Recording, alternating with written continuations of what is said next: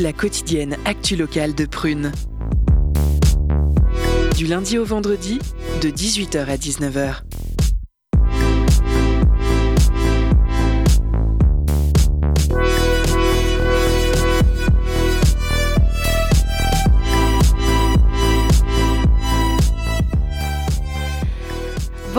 À toutes et à tous, bienvenue dans Curiosité, votre émission quotidienne. Nous sommes le mercredi 14 décembre 2022, il est 18h01 et je vous le confirme, vous êtes bien sur Radio Prune 92 FM. Eh bien, je suis hyper contente de vous retrouver parce que moi, la semaine dernière, j'ai eu le Covid. Alors, c'était pas youpi tralala, mais j'ai survécu. Vous allez bien ce soir? Salut, salut Perrine. Julie. salut Chloé. Salut. Salut Suzanne. Salut. Alors, quoi de neuf? On a le temps, donc je me suis dit, tiens, pour la dernière émission de l'année, on peut peut-être un petit peu... euh, Est-ce que vous avez passé une bonne semaine? Parce que je vous ai pas vu la semaine dernière, en fait, donc c'est... C'est vrai, ça fait un vrai. petit moment qu'on t'a pas vu. Bah, Ouais. Ça fait plaisir de te retrouver. Merci. Alors, au programme de ce soir, moi j'ai envie de vous laisser me, me dire ce qui va se passer. On commence par toi, Perrine. Eh bien, moi, ce soir, pour le grand entretien, je reçois Morgan Le Cheveret. Le Chevert. Le Chevert, voilà. Je ne vous ai pas demandé avant Pas de de, soucis. pas de soucis. avant de commencer, qui est professeur d'histoire et de français au lycée professionnel Michelet. Et on va parler de la réforme du lycée professionnel. Super. Toi, Chloé, tu vas nous parler bah, de Noël. hein. Tout à fait. Je reçois donc euh, Agnès Gâtelet, qui est euh, la directrice artistique de l'association euh, J'irai danser sur vos murs et du coup qui organise un Noël solidaire qui s'appelle Noël dans la rue. ok, top. Hâte. Suvan, toi, chronique photo. Voilà, toujours. Ouais. À propos d'une photo, sur la photo. Voilà. Par un photographe. Oui, euh, aussi. Accessoirement. Eh ben moi j'ai une bonne et une mauvaise nouvelle. hein. Je suis désolée à vous annoncer ce soir et je vais commencer par la mauvaise. Euh, comme vous le savez, euh, nous sommes une radio associative étudiante, ce qui veut dire qu'après ce soir nous partons en vacances. Ouais, oh Parce que l'émission de ce soir, eh bien c'est la dernière de 2022. On se retrouve donc en 2023. Ça fait beaucoup de chiffres. Et vous allez vraiment nous manquer. Mais ce qui veut dire que la bonne nouvelle pour tous les puristes et aficionados des fêtes de fin d'année qui nous écoutent, eh bien, c'est que nous avons jamais été aussi proches de Noël. Oui, trop bien Hum, Quel entrain Nous sommes donc à J-10 de la dinde fourrée aux OGM, du chocolat noir dégueu au kirsch et de tonton bourré sur la table basse qui chante du Johnny. Hum, L'heure est grave, vous n'êtes pas prêts. Pourtant, vous faites partie des 2 milliards de personnes qui célèbrent Noël chaque année. Mais pouvez-vous vraiment affirmer tous tout connaître de cette célèbre fête? Eh bien, ce- si ce n'est pas le cas, moi je vous offre une petite session de rattrapage. Merci qui? Merci Julie. All right, you lot are rolling. Dashing through the snow in a one horse open sleigh.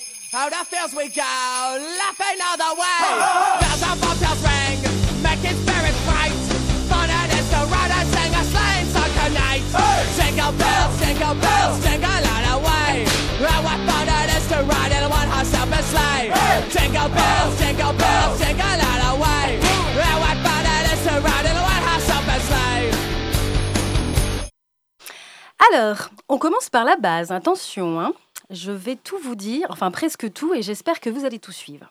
Alors, on dit que Noël est en décembre, enfin c'est en décembre, donc Jésus serait né en décembre. Pas sûr. Figurez-vous que les évangiles parlent de moutons dans les champs, à la nativité. Or, en hiver, les moutons ne batifolent pas dans les prés.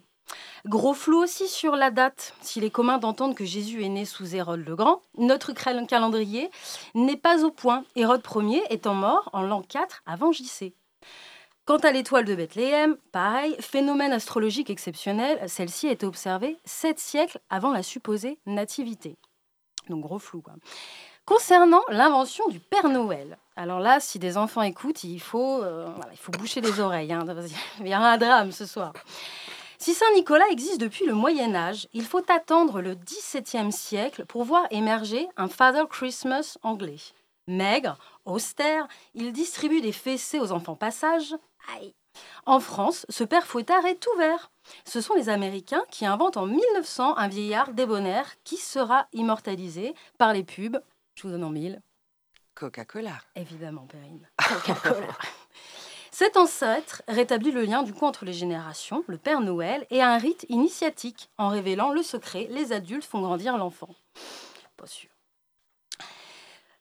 D'où viennent les sapins décorés et pourquoi? Est-ce que vous savez?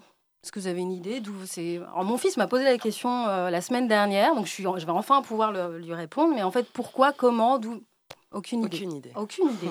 eh bien, figurez-vous qu'en fait, ça vient de- d'Allemagne, des protestants d'Allemagne, en opposition à la crèche, quoi. Ils installent dès le XVIe siècle le sapin décoré, mais c'est au XIXe siècle que la reine Victoria l'emporte à la cour d'Angleterre. D'accord En histoire d'anglais, quoi. Les boules décoratives venues d'Alsace remplacent, elles, de vraies pommes qui, en 1858, ont gelé. Enfin aussi, depuis l'Antiquité, on brûlait des bûches arrosées de vin. Contre quoi Vous le savez ou pas Le mauvais sort. Moi, j'ai appris ça aujourd'hui. Et donc, devant la diminution des cheminées, eh bien, un pâtissier anglais eut l'idée de les proposer en gâteau. Et cette tradition remonte seulement à 1945. Un truc de ouf. Moi, je ne savais pas. Du coup, pour finir, je me suis dit que je vais, euh, je vais finir par des chiffres qui donnent un peu le tournis, et vraiment le tournis, quoi. Je m'attendais pas à ce qu'il y ait autant de... Enfin bref, je, je vous explique. Noël en France, c'est 5,8 millions de sapins vendus. 40 000 tonnes de chocolat. 2 millions de visiteurs au marché de Noël de Strasbourg. 1,6 million de lettres. 171 millions de mails au Père Noël. Mais c'est aussi 41 dindes vendues toutes les minutes le mois de décembre en France, soit 2,47. Ah ouais, non, mais c'est horrible. Millions de dindes dans nos assiettes pendant les fêtes. Mais c'est aussi 6 millions de jouets vendus, soit 6 cadeaux par enfant. Il faut savoir aussi qu'en France, durant ces deux mois, le chiffre d'affaires généré par le e-commerce, donc sur Internet, devrait atteindre plus de 26,6 milliards d'euros. Il est prévu que les Français dépensent cette année près de 70 milliards d'euros pour fêter Noël en 2022. Moi, je trouve ça juste énorme. Alors, moi, je ne le dirais pas assez, mais essayez quand même de privilégier le commerce local. À Nantes, je trouve qu'on est quand même euh, bien loti en matière d'artisanat, d'art. Je pense d'ailleurs aux copains du DAU, je leur fais un petit coucou. Le qui est un lieu associatif à Chantenay. Ils font leur marché de Noël euh, ce week-end. Donc n'hésitez pas à aller faire un petit tour. Je pense aussi à mon ami Soisic Le Guérinel, je profite pour lui faire un gros bisou, qui vend ses peintures, les petits cubiques, au marché de Clisson. Euh, N'hésitez pas à aller voir son travail, c'est vraiment très, c'est top quoi. Donc soyez curieux, pensez local, et ce n'est pas forcément plus coûteux comme on pourrait le penser. Après, je voudrais faire une petite, euh, pas mise au point, mais je voudrais quand même rappeler à la plupart des gens que Noël est avant tout, c'est pas une fête que commerciale. Il faut pas oublier ça, que c'est avant tout un, un moment de partage, euh, de, de, de réunion de famille, d'amour, de fun. Euh, on n'a pas tous les mêmes bourses, on n'a pas tous les mêmes attentes et les mêmes envies. Et, euh, et je vois chaque année que c'est quand même une compétition, parfois dans les familles. euh, je ne sais pas comment vous, vous le vivez, mais c'est une source de stress. En tout cas, c'est une évidence. Donc n'oubliez pas de prendre le temps en fait, d'ouvrir vos cœurs. Là, c'est le côté un peu peace and love, mais, c'est quand même un moment voilà, de, de fête. Je pense aussi aux gens qui sont seuls, je pense aussi aux personnes, et j'en fais partie, qui ont perdu des amis proches, de la famille. Voilà, donc prenez du temps, soufflez, et, euh, et tout va bien se passer. Eh bien voilà, j'espère que vous, en savez un petit peu plus sur Noël. Sur ce, on va passer au début de l'émission. Enfin, on a déjà commencé, mais en tout cas, on est parti pour euh, un peu moins d'une heure ensemble. Et ça commence avec toi, Perrine. C'est parti. Curiosité. L'entretien. Les lycées professionnels en France attirent chaque année 630 000 élèves. Cela représente un tiers des lycéens. Ils sont répartis dans plus de 2000 établissements à travers la France, encadrés par 72 900 enseignants. L'éducation nationale propose plus de 80 bacs pro différents. Mais cette grande diversité de parcours possibles semble être menacée par une récente réforme lancée en septembre dernier par le président de la République au lycée Tabarly des Sables d'Olonne en Vendée en présence du ministre de l'Éducation nationale et de la jeunesse, Pape Ndiaye, et de la ministre déléguée à l'enseignement et à la formation professionnelle, Carole Grandjean. Pour nous en parler ce soir, nous recevons Morgan Lechevert. Bonsoir. Bonsoir. Morgan Lechevert, vous êtes professeur de français et d'histoire au lycée professionnel Michelet, sur le boulevard du même nom à Nantes. Vous êtes en direct sur Prune et je vous souhaite la bienvenue. Merci bien. Pour commencer, pouvez-vous nous dire quelles sont les principales différences entre lycée classique et lycée professionnel? Alors, j'ai l'habitude de dire aux parents qu'on rencontre euh, en début d'année qui ont quelques craintes de par la réputation du lycée professionnel que en fait nos élèves apprennent autant de choses que sur des filières générales.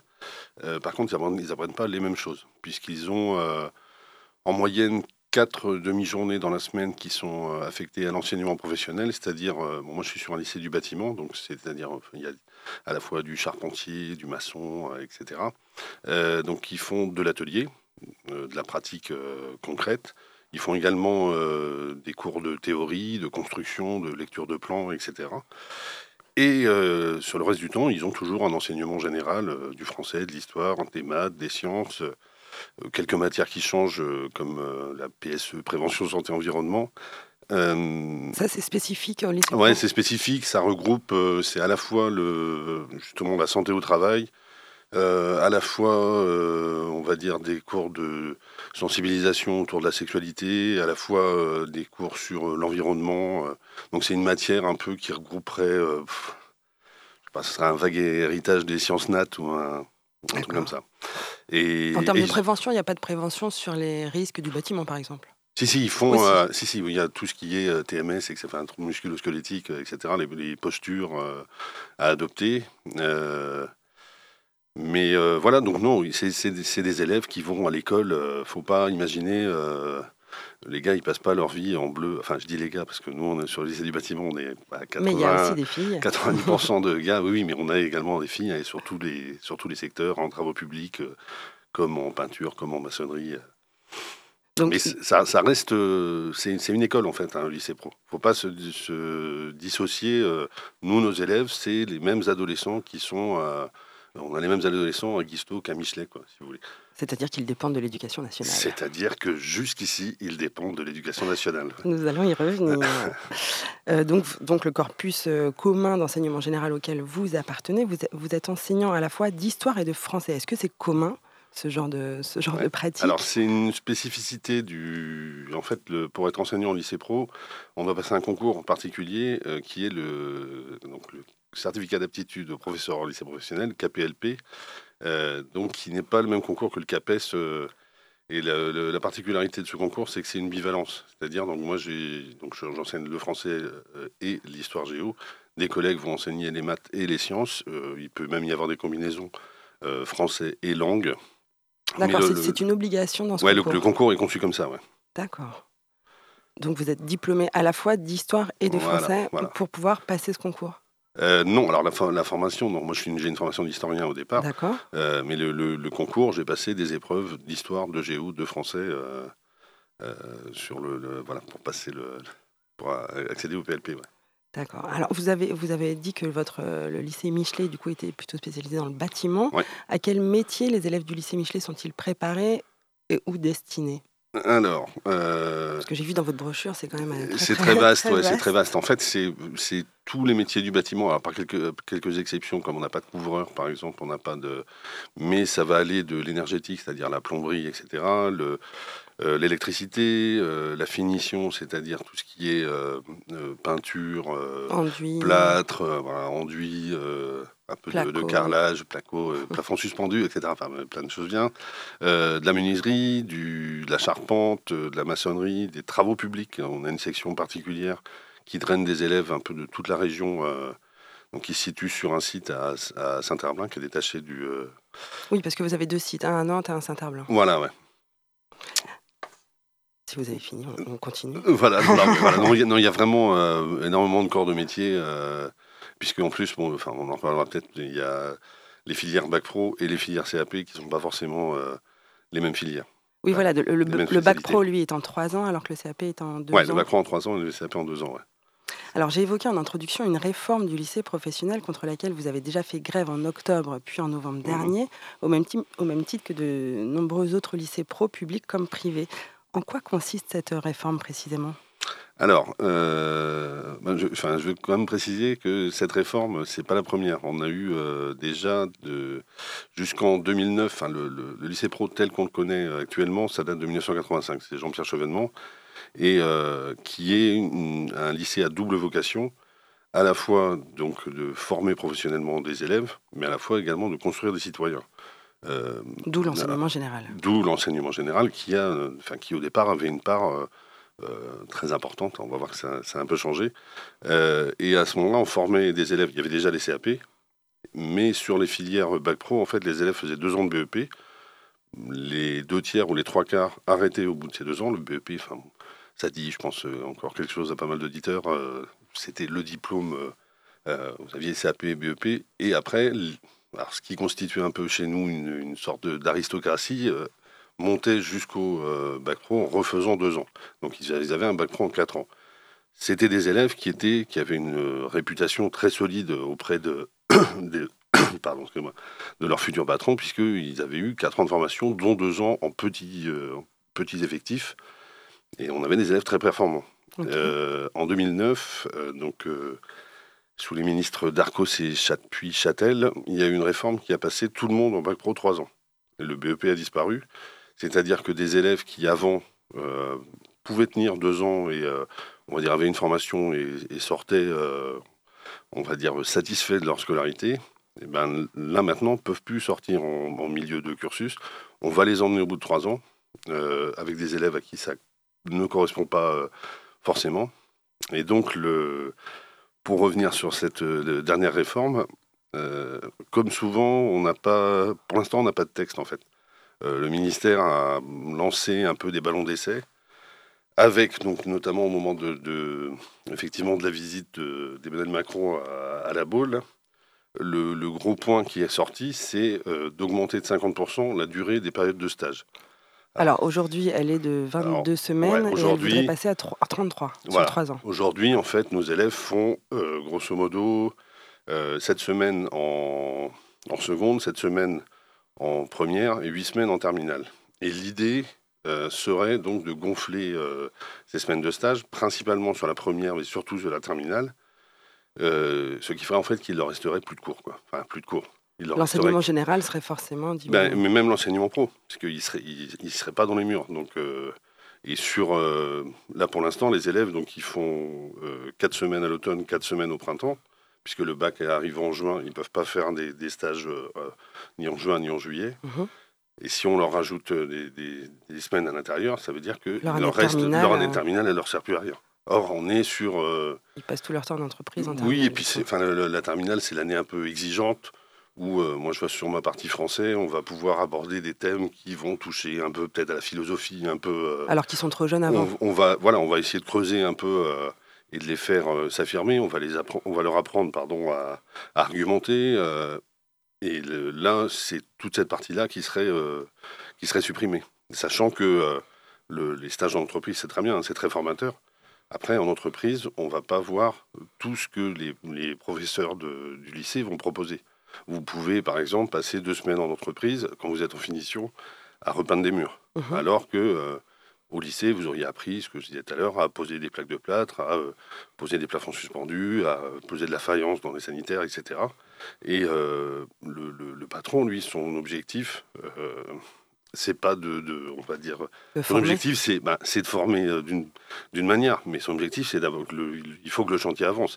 S'il a des, des pièces à repeindre, ben, le gars, il va, enfin, le- le- notre élève, il va repeindre les pièces. Euh, le, le fait de le faire euh, pendant quasiment la totalité de son année de terminale, euh, Ça va pas lui apporter Bah, tout ce que, tout ce l'enseignement lui aura oui. apporté au Ouais. sein de, de votre lycée. Ok, donc c'est la- l'allongement de la période de stage qui vous semble Ouais. être la mesure euh, contre Ah laquelle bah, vous bah, allez... c'est pour l'instant, c'est le seul truc qui est annoncé.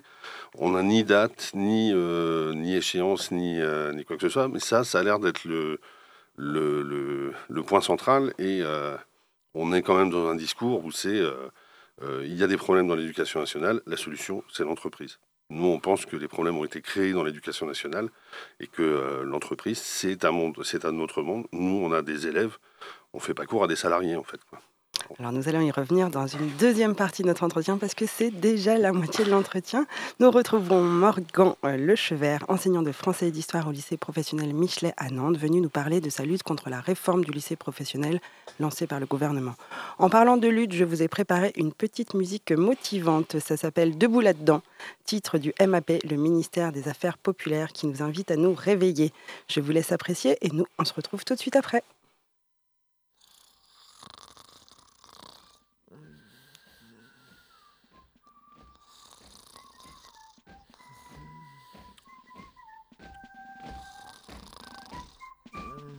C'est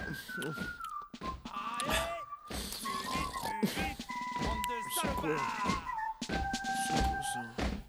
Allez, C'est quoi ça Debout là-dedans, bordel Allez, debout là-dedans C'est quoi ce bordel Eh, debout, debout là-dedans. Motive tes troupes, ta clique, on lève le camp dealer. Qu'on veut pas de commentaires, que des combattants dealers. Qu'on veut pas de militaires, que des militants. Debout, debout là-dedans. Motive tes troupes, ta clique, on lève le camp dealer. Qu'on veut pas de commentaires, que des combattants dealers. Qu'on veut pas de militaires, que des militants. Les plus sceptiques, maraboutent-les Les plus réfractaires, eux, contaminent-les Fais le forcing, sors la tiraille, sort Les munitions, l'artillerie, paquet Campe sur des positions, bouge-les Comme Anelka, bouge les défenses Réveille-les, comme Zizou réveille le stade de France Ce soir, on vous la tête une idée révolutionnaire. Mission Haïti à coups de ghetto blaster Message de paix, de Buenos Aires à Ramallah Tous solidaires, de Dakar à Jakarta Faire péter les watts, comme un acte humanitaire. Pour nos voisins, nos cousins, nos petits frères. Pour les nôtres, pour nos quartiers populaires. Réveille-les, et dis-leur c'est salutaire. Debout, debout là-dedans. Motive tes troupes, ta clique, on lève le camp dealer. Qu'on veut pas de commentaires, que des combattants dealers.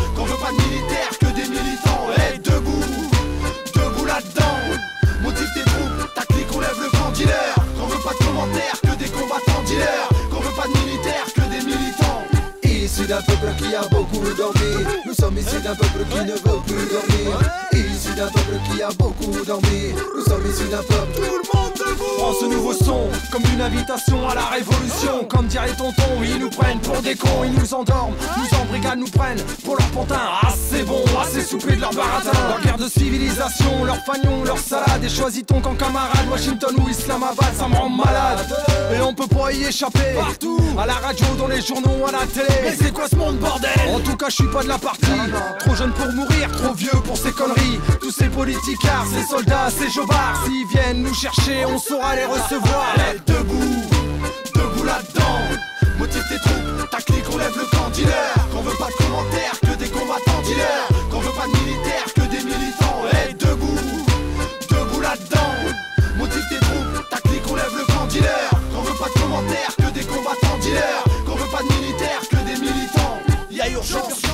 Faut qu'on se mobilise, qu'on s'organise, réalise, qui serait temps qu'on dramatise en bas de chez Watt. Y'en a qui crèvent la dalle, ça se part en live, et les chances sont inégales. Y a plus de repères, les minots sont du père, le climat est tendu, on se croirait en état de guerre. Le message, c'est pour toi, toi, toi. Motive ta clique, ton clan, ta familia. Trembler les murs, vibrer les persiennes. Ça brams, faya, de Lille à Marseille. Monte la sauce, les passeux, faut que tu les traumatises. Balance, fais péter leurs oreilles, tu les brutalises. Comme des sales gosses, comme des sales gamins. Réveille-les, réveille tes voisins. Dis-leur c'est le map, dis-leur que ça tape. Dis-leur à ta façon, voilà, c'est de la patate. Eh, debout, debout là-dedans. Motive tes troupes, ta clique, on lève le camp dealer. Qu'on veut pas de commentaires, que des combattants dealers. Qu'on veut pas de militaires,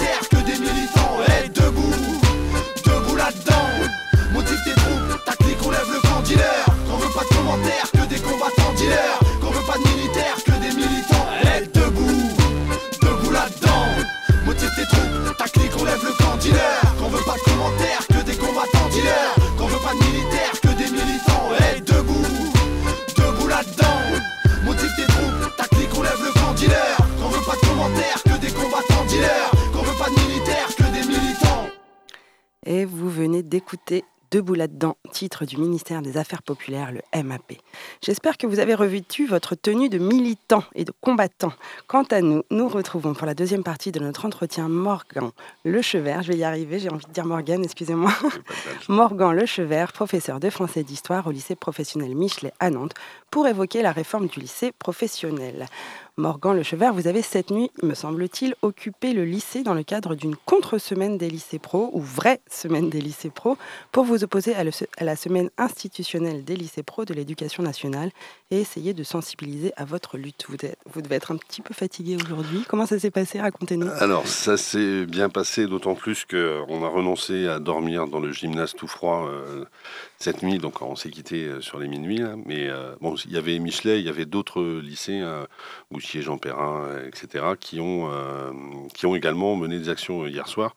Alors, c'est des actions qui peuvent paraître un peu, dire un peu stériles, puisque on était entre nous au lycée. Il y a, voilà, il y a pas de, il y a eu quelques échos dans la presse. Mais Oui, dans, dans West France, il y avait un ouais, article, avait un ce qui annonce euh, Ouais, le calendrier de la semaine, hein, parce que vous avez fait ça hier, et puis il y a d'autres lycées qui vont le faire demain, après-demain, jusqu'à. Oui, oui, parce qu'en en fait, on essaye de. de- euh, le, le sujet des lycées pro, c'est un sujet particulier parce que euh, ça a beau concer- concerner donc un tiers des lycéens en France. les, on va dire, les autorités, les gens qui vont décider, les gens qui vont se pencher sur la question, eux-mêmes ne sont pas passés par des lycées pro. Leurs enfants ne sont pas en lycée pro.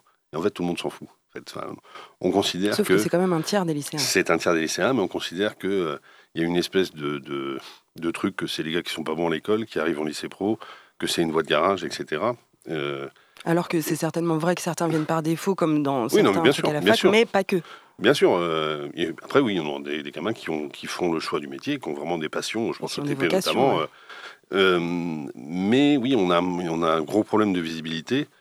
Parce que euh, nous, on a, vraiment l'impression que tout le monde s'en fout, que ça intéresse pas. euh, et le, enfin, on va y revenir, mais le fait de, de- on a l'impression d'être vendu au, au privé, en fait, aux, entreprises là, que notre métier est en train d'être vendu, le, le lycée est en train d'être vendu, les élèves sont en train d'être vendus.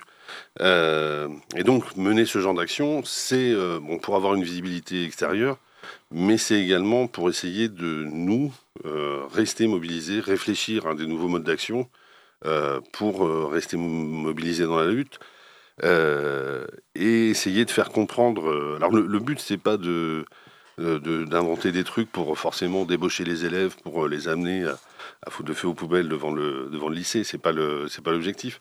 Mais on aimerait bien que on va dire que euh, le fait, là, nous, on se bat pas pour nos salaires, on se bat pas, on se rebattra peut-être sur d'autres circonstances pour euh, les salaires, les conditions de travail, etc. Mais la première lutte, c'est pour les là, élèves. Là, on se bat pour les élèves. ouais. Là, on se bat pour les élèves parce que euh, nous, on les connaît, les élèves. L'image qu'on a, c'est euh, euh, des ados euh, plus ou moins adultes euh, qui, euh, qui sont au lycée. Nous, les, les gars qui arrivent à 14 ans en seconde, c'est des enfants. Alors oui, c'est des ados, mais c'est des enfants, en fait. Et euh, on ne peut pas euh, considérer que à Que leur 14 formation ans, un enfant euh, doit être employable directement. Dans le monde professionnel. Alors justement, ils en pensent quoi, ces, ces élèves et les parents d'élèves?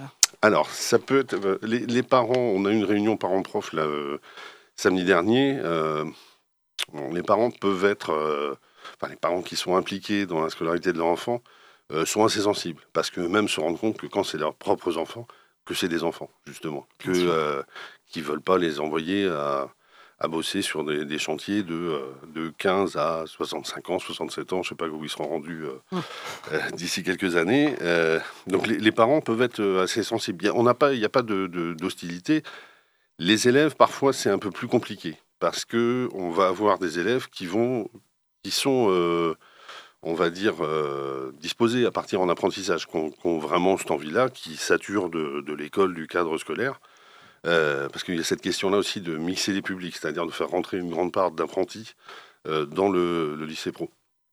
Et euh, donc alors, on- que les, alors que les apprentis avant. alors les, pas- app- les apprentis dépendent du CFA en fait, donc qui est, qui est lié, qui est lié à l'éducation nationale, mais qui est lié également aux, aux filières professionnelles. D'accord. Et donc les apprentis, eux, sont sous un statut où ils sont en entreprise plus des deux tiers du temps, et, et donc ils sont rémunérés aussi. euh, alors ils sont rémunérés avec un, D'accord. Alors, alors un que tout petit le- salaire, le, bac alors. pro, c'est pas du tout censé être Voilà, euh, alors. une copie de, de l'apprentissage. est-ce que c'est des salariés au rabais? Mais je vous dis, c'est pas, euh, c'est pas pour, on va dire, refuser l'apprentissage, et c'est pas pour se dire que euh, on a des gamins qui sont sûrement plus épanouis en entreprise que chez nous, à rester sur une chaise pendant une partie de la journée. et j'ai, enfin, il y a, j'ai l'exemple d'un de mes élèves hein, qui a fait un CAP pâtisserie en alternance, en apprentissage. C'est une passion chez lui, euh, la pâtisserie. Il a fait ça, il a trouvé ça très bien de, pratiquer parce que c'est ce qu'il cherchait. Par contre, là, il est repassé, donc il est en menuisier, donc c'est un, parcours un peu exotique. Mais, euh, et là, en menuiserie, par contre, il est en enseignement scolaire il reconnaît que euh, ben, lui, enfin, les, les deux solutions existent, mais que selon, sur un métier passion Il veut bien. il- enfin, C'est bien de, faire l'apprentissage, Voilà, de, mais de, par pra- de contre, pratiquer. d'avoir un enseignement général, c'est quand même Après, voilà, nous, on a des. CAP. euh, le, le CAP qui correspond à maçonnerie, c'est euh, OBA, donc ouvrage en béton armé. Est-ce que un gamin va s'épanouir à couler du béton armé en extérieur à 15 ans? Alors, peut-être certains vont trouver leur compte dans, dans- dans le côté chantier, pratique, etc. Et puis parce que c'est nouveau aussi. Mais euh, voilà, enfin, est-ce qu'il y a une urgence à les, à les envoyer au maximum euh, en entreprise quoi. Et alors, les chefs d'établissement, est-ce qu'ils sont derrière vous? Comment, comment ils réagissent eux? C'est toujours dur de savoir parce que euh, on est sur euh, euh, le chef d'établissement, il fait partie de ce qu'on appelle la voie hiérarchique, c'est-à-dire il est pris entre le marteau et l'enclume. Donc lui a un devoir de réserve puisqu'il est censé, je ne vais pas dire c'est la voie de son maître, mais il est censé lui retransmettre euh, euh, les consignes du ministère, du rectorat euh, de manière un peu descendante. Euh, donc il n'a pas forcément à, entre guillemets, à s'acoquiner avec, euh, nos luttes. Après, euh, certains chefs d'établissement, on va dire sous, j'allais dire sous d'anonymat, non témoignent effectivement qu'on assiste à une déconstruction totale du, lycée pro. Alors, vous avez évoqué plusieurs fois le, le- le- le ministère dont vous dépendez. Donc, vous avez dit que pour l'instant, vous, dé- vous dépendiez de l'éducation nationale. Et en l'occurrence, euh, Caroline- Carole Grandjean, qui est la ministre en charge de l'enseignement et de la formation professionnelle, quand on tape son nom sur Internet, bizarrement, on tombe sur le ministère du Travail, du plein emploi et de l'insertion.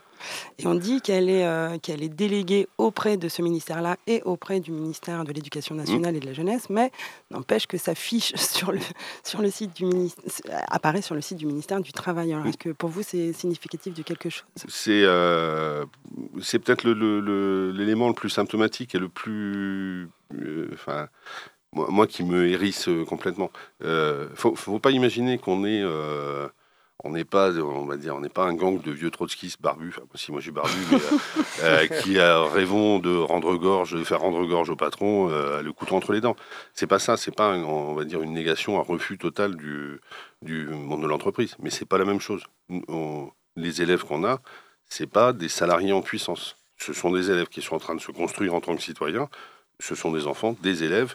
Euh, le fait de rattacher, euh, c'est comme si euh, nos élèves n'avaient pas besoin d'éducation en fait, qu'on les sortait de la sphère. Alors bien sûr, on nous dit que ce sera une double tutelle, mais c'est comme si on les sortait de la sphère de, de l'éducation nationale pour les mettre à disposition euh, de- du secteur privé, euh, donc euh, des entreprises. Quoi. Ah, puis C'est comme si on vous disait à vous que l'entreprise serait meilleure formatrice que le lycée. Exactement, exactement. Que, que l'entreprise va plus leur apporter que ce que nous, on peut le- leur fournir. Et ça, ça marche sur la tête. Euh, la variété de ce qu'on peut trouver comme formation, euh, la variété dans les matières, dans les, modes d'approche, dans les projets euh, qu'on peut mener au sein des lycées, sera toujours beaucoup plus grande que de la pratique professionnelle, surtout sur des élèves qui ne sont pas encore qualifiés, qui ne sont pas encore diplômés, qui sont donc cette, tutelle du, ministère du Travail, c'est clairement, on veut faire de- des jeunes des salariés en puissance. Et ça se rajoute à ça le fait que, et donc ça fait partie aussi des annonces de- d'Emmanuel Macron, hein, que euh, euh, ils veulent par exemple euh, Revoir limite- la carte des formations. voilà, et en fait concentrer les formations en fonction du bassin d'emploi. Ce qui veut dire, par exemple, que vous êtes né à Saint-Nazaire, et ben vous allez bosser à Airbus ou au chantier. Point barre. Et puis vous n'avez pas le droit de Et déménager. vous et- voilà, vous n'avez pas le droit de déménager, vous n'avez pas le droit, puis même d'avoir d'autres envies. euh, euh, voilà, c'est. Et puis c'est pas parce que Saint-Nazaire a des chantiers aujourd'hui qu'il n'aura pas autre chose Mais demain. bien sûr. C'est hyper dangereux Et- de voir du court terme et du local euh, là-dessus. Bien sûr, mais du coup, ce qui, ça, ça- ça donne un vivier de- d'éventuels salariés. Mais est-ce que le- les envies de l'élève, euh, euh, on en parlait tout à l'heure, certains élèves en plus sont orientés par défaut chez nous, mais peuvent se découvrir, il y a des passerelles entre différents métiers, euh, etc. Si là, on leur ferme déjà l'offre de formation au départ, euh, bon, c'est... Ça les restreint. Euh, oui, oui, ça les restreint. Et ça va, enfin, c'est des œillères euh, pour la vie, quoi. Ils vont, on, on va décider qu'à 14 ans, eh ben, ils vont faire tel boulot pendant toute leur vie et euh, qui sont, on va dire, un boulet à, un boulet à la cheville, condamnés à rester sur à l'endroit où ils sont nés parce qu'ils ont appris le métier qui correspond à tel endroit. Et c'est ça, va à l'encontre de- de- du côté universaliste en fait de, l'école. Nous, on défend une école où euh, les, les enfants On a la ont liberté de Voilà, l'avenir ils ont le professionnel. Ils ont le choix. De, de- Et c'est ce qu'on est en train de leur, leur- refuser. Je suis désolée, c'est déjà la fin de notre entretien. Merci beaucoup Morgan Lechevert d'avoir répondu à mes questions sur Prune ce soir. Je rappelle que vous êtes professeur d'histoire et de français au lycée Michelet à Nantes et que vous luttez contre une nouvelle réforme du lycée professionnel relancée en septembre par le gouvernement. Chères auditrices, chers auditeurs, que vous soyez directement concernés par cette réforme ou non, c'est de notre société dont il s'agit. Souhaitez-vous que l'enseignement dispensé à nos enfants soit pensé en fonction des besoins du secteur privé, que l'on sait particulièrement volatile? Quelle idée vous faites-vous des services publics? Connaissez-vous d'autres pays dans lesquels la scolarité, l'enseignement supérieur, l'hôpital et les soins médicaux sont gratuits? Si nous n'avons pas eu besoin de nous battre pour avoir ces droits, mesurons à présent notre chance et battons-nous pour les sauvegarder. Merci beaucoup, Perrine. Merci à notre invité du soir. Merci à vous. Merci. Et bien tout de suite, c'est l'heure de la pause cadeau. Ouais, ouais, ouais, ouais, ouais, ouais.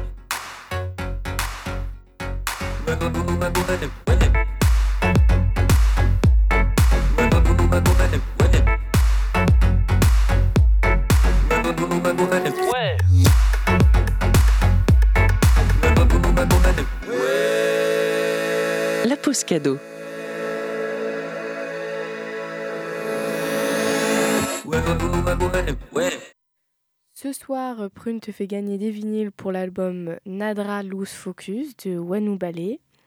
Ballet, ce sont euh, neuf berlinois inspirés par la nouvelle ère du jazz, ce qui nous donne un excellent album influencé par le jazz, le néo-soul et la funk. Donc, euh, tente sans plus tarder de gagner des vinyles en nous envoyant un message sur l'Instagram de Prune.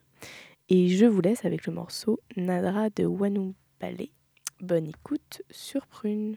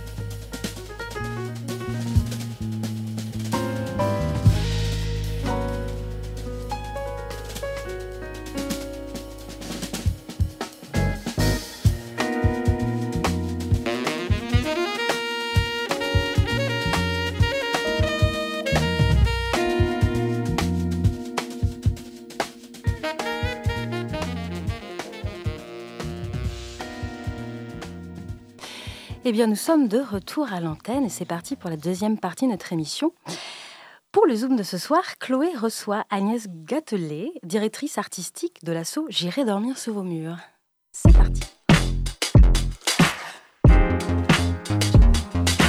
Curiosité. Le Zoom Actu. Euh, bonsoir Agnès. Bonsoir. Vous êtes donc la directrice artistique de l'association J'irai danser sur vos murs.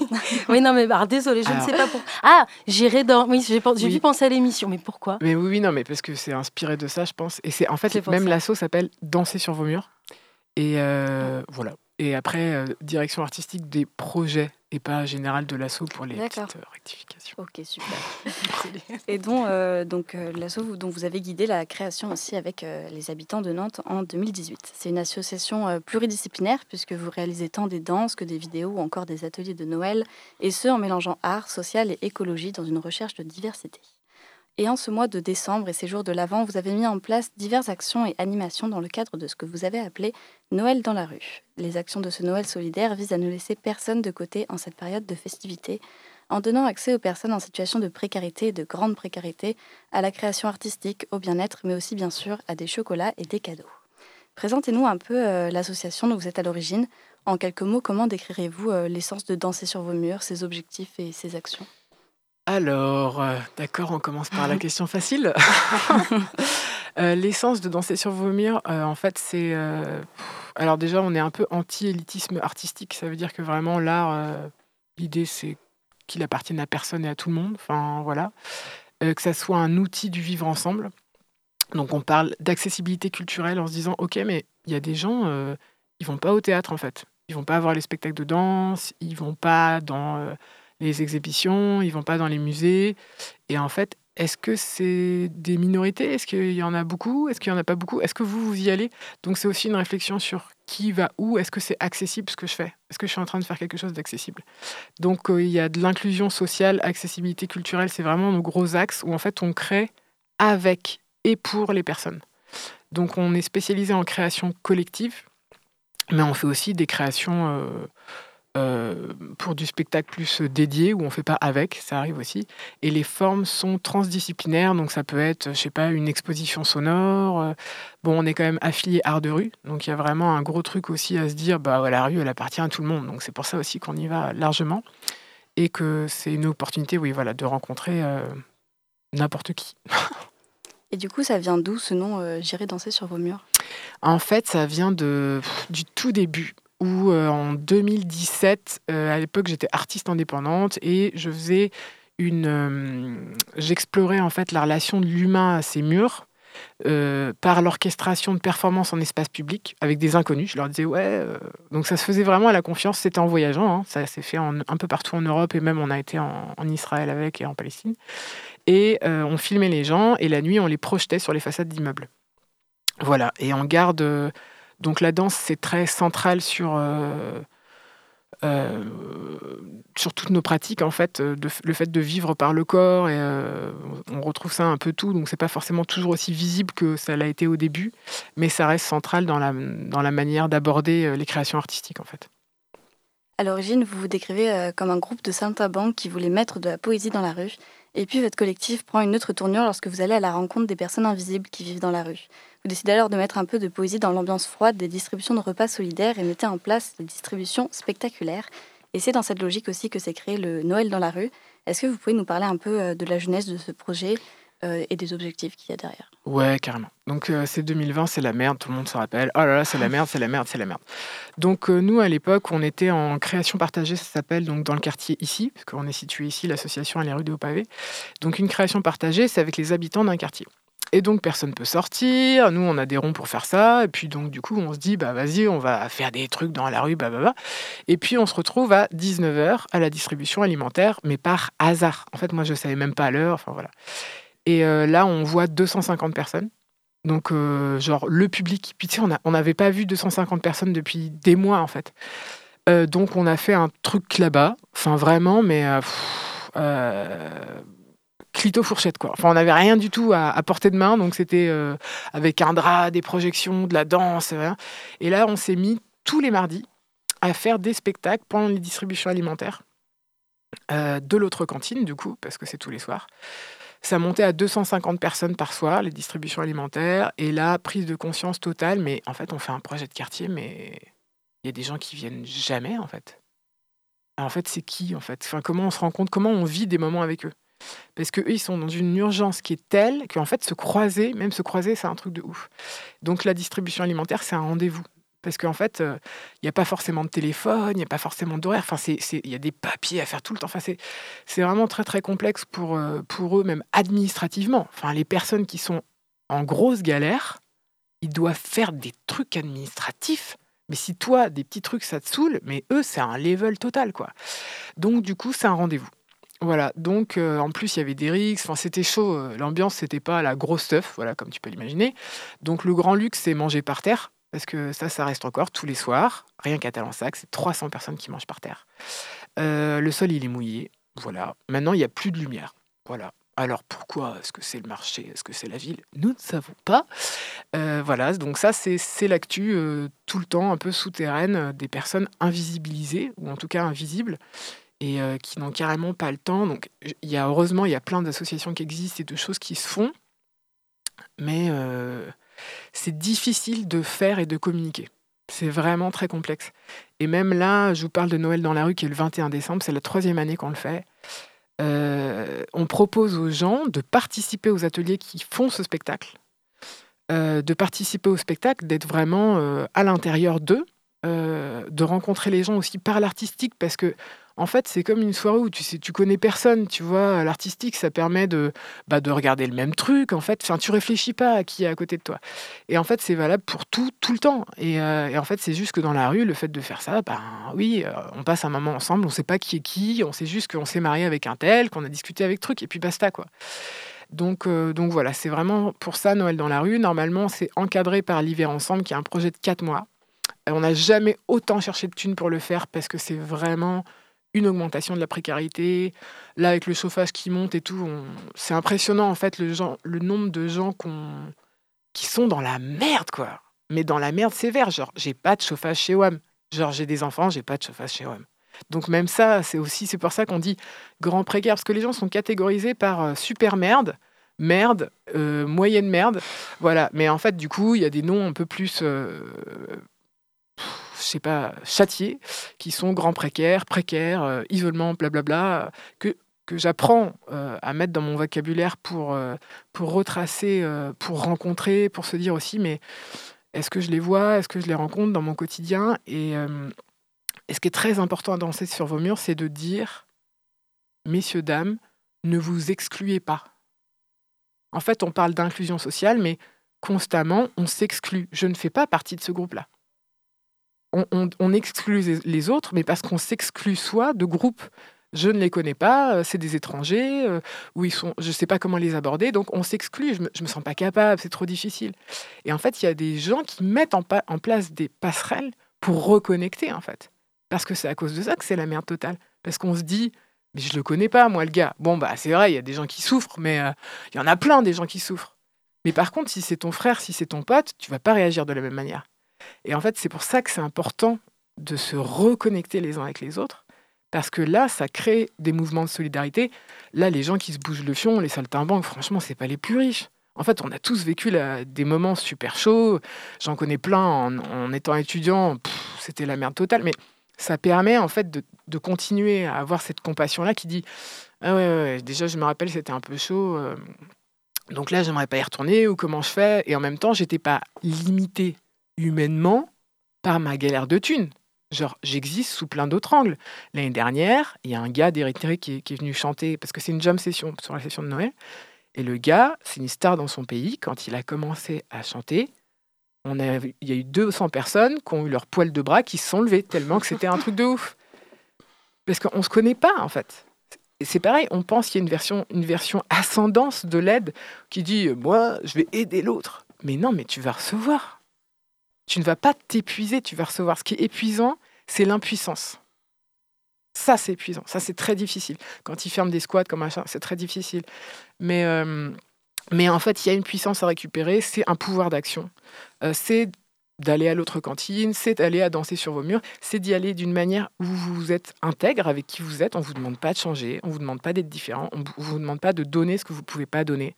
Mais en vrai, tu peux balancer des chocolats, tu peux balancer 10 balles, tu peux venir. Enfin, il y a moult manières, mais juste ne vous excluez plus, s'il vous plaît.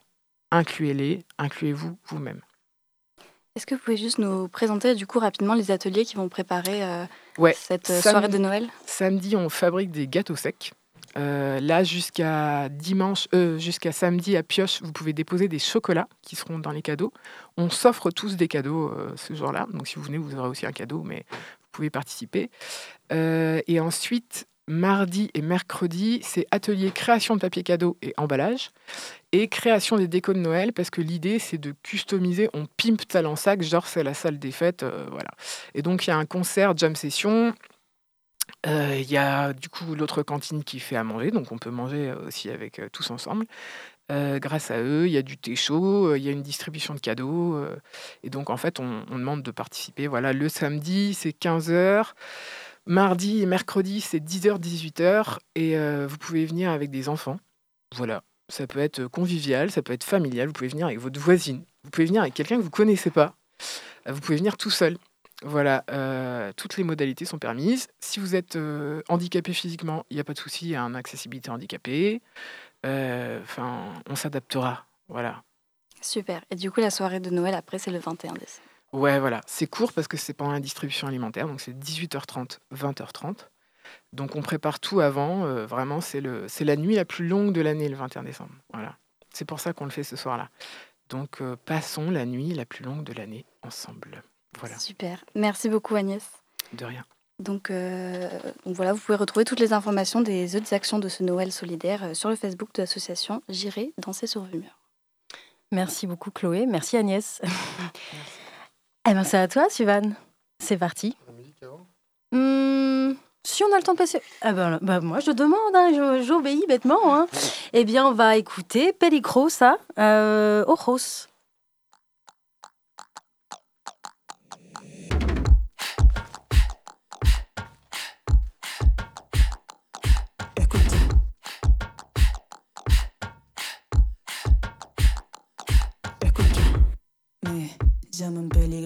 J'ai bien compris que pleurer ne m'apporterait rien. Écoute bien. Si un dia me voy, m'attendez pas. Je le fais taire et puis je reviens. Tu finiras en tôle si t'es pas mort avant. Une vie dans un coffre, ça t'en rêvera.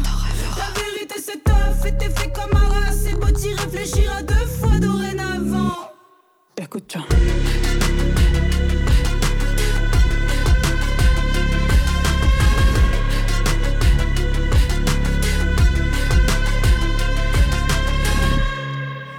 T'as dépassé les bornes. Je suis votre chai pendant que tu t'en Tu finiras en tôle si t'es pas mort avant. Une vie dans un coffre, ça t'en rêvera. La vérité c'est tough et t'es fait comme un. C'est beau t'y réfléchir à deux fois dorénavant. Dis-moi comment je vais te rattraper, je suis en pleine forme. Garde tes belles phrases pour ton procès. J'étais trop sage à marcher en serrant bien mes clés. Et j'accroche ta photo à l'entrée.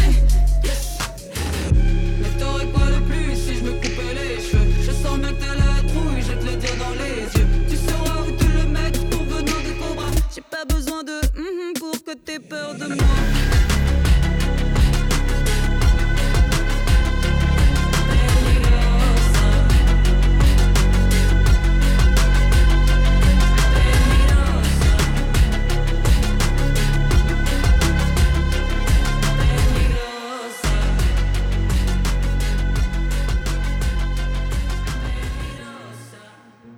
C'était Ojos de Peligrosa, ou peut-être l'inverse. Ce n'est pas très grave. Et tout de suite, fermez les yeux, écoutez la photo avec Suzanne. Curiosité. Les chroniques de la rédaction.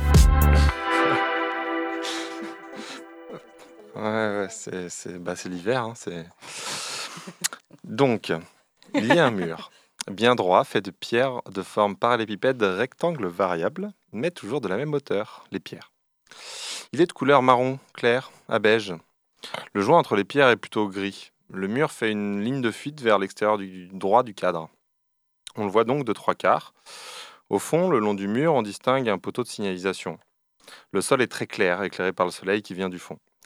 Le mur est massif et les pierres très grandes. Ça, on le voit parce qu'il y a trois silhouettes sur la photo. Et que comparé au mur, elles prennent au mieux deux tiers de la photo en hauteur. Quand le mur, lui, prend toute la hauteur de la photo, et par l'effet de fuite, on comprend qu'on n'en voit qu'une petite partie. Les, trois silhouettes font face au mur. Au premier plan, une est coupée au niveau du bassin, par le bord bas du cadre. La seconde est accroupie, presque agenouillée. Enfin, la troisième est debout. Les trois sont habillés en noir, ou le semblent, puisqu'en contre-jour. Les contours de leur silhouette sont dessinés par la lumière du soleil. De la première et troisième personne, on voit pour chacune un bras qui se dirige vers le mur, une bombe à la main et un panache de peinture blanc qui s'en échappe. Blanc, pas pour la couleur de la peinture, mais parce que le panache, en contre-jour, est éclairé par le soleil.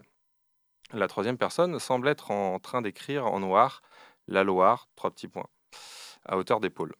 La seconde personne a au-dessus de sa tête l'Azad écrit en gris clair. Et on distingue en dessous euh, le haut d'un autre mot, mais c'est caché par la première personne. On devine donc que la seconde personne est elle aussi en train de taguer, mais on ne le voit pas. La première personne, qui n'est pas totalement dans le cadre, donc, doit probablement être accroupie puisqu'écrivant entre un troisième mot à hauteur d'épaule, tandis que les deux autres précédents sont l'un au-dessus de l'autre. Elle est en train d'écrire en rouge la lettre E du mot bourgeois.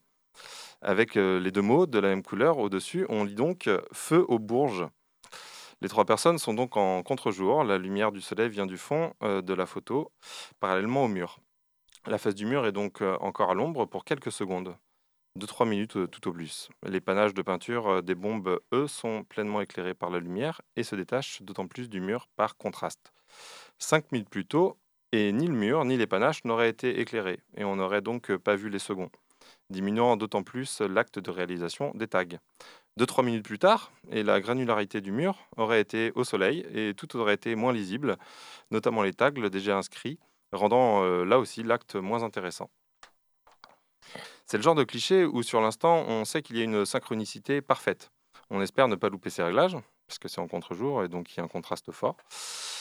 Parce que l'opportunité ne se représentera probablement pas de sitôt de notre vivant.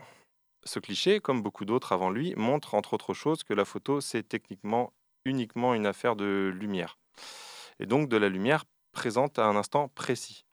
Dix minutes plus tard ou dix minutes plus tôt, un jour de pluie, un mois d'août, à la même heure ou de novembre, la même photo, avec le même cadre, les mêmes événements identiques qui se produisent et le rendu sera tout à fait différent. D'ailleurs, des personnes qui taguent sur euh, le mur de la préfecture de Nantes, j'en ai d'autres, très différentes donc, mais ce sont d'autres histoires. En tout cas, celle-ci est spéciale à mes yeux puisqu'elle fait partie de quatre clichés que j'ai sortis en print euh, il y a à peu près un an et qu'elle montre en cours de création une de mes collectionnites aiguës euh, photographiques, euh, les messages politiques dans l'espace public. Et pareil, bah, j'ai sorti des stickers très récemment pour faire revivre ces messages puisqu'en général, ils ont une durée de vie très courte. Et donc, comme disait Lamartine, la photographie, c'est un art. C'est mieux qu'un art. C'est le phénomène solaire où l'artiste collabore avec le soleil. Merci beaucoup, Sivan. Eh bien, c'est ainsi que s'achève notre émission de ce soir. Comme vous le savez, vous pouvez nous retrouver en podcast sur le site de Prune ainsi que le replay, parce qu'on n'a pas forcément eu le temps d'écouter tous les morceaux. Donc là, vous aurez tout le temps nécessaire. On se retrouve donc en 2023 pour la team euh, de curiosité du mercredi. En attendant, je vous souhaite de passer de très belles fêtes de fin d'année. Prenez soin de vous. Des bisous. Salut Salut Salut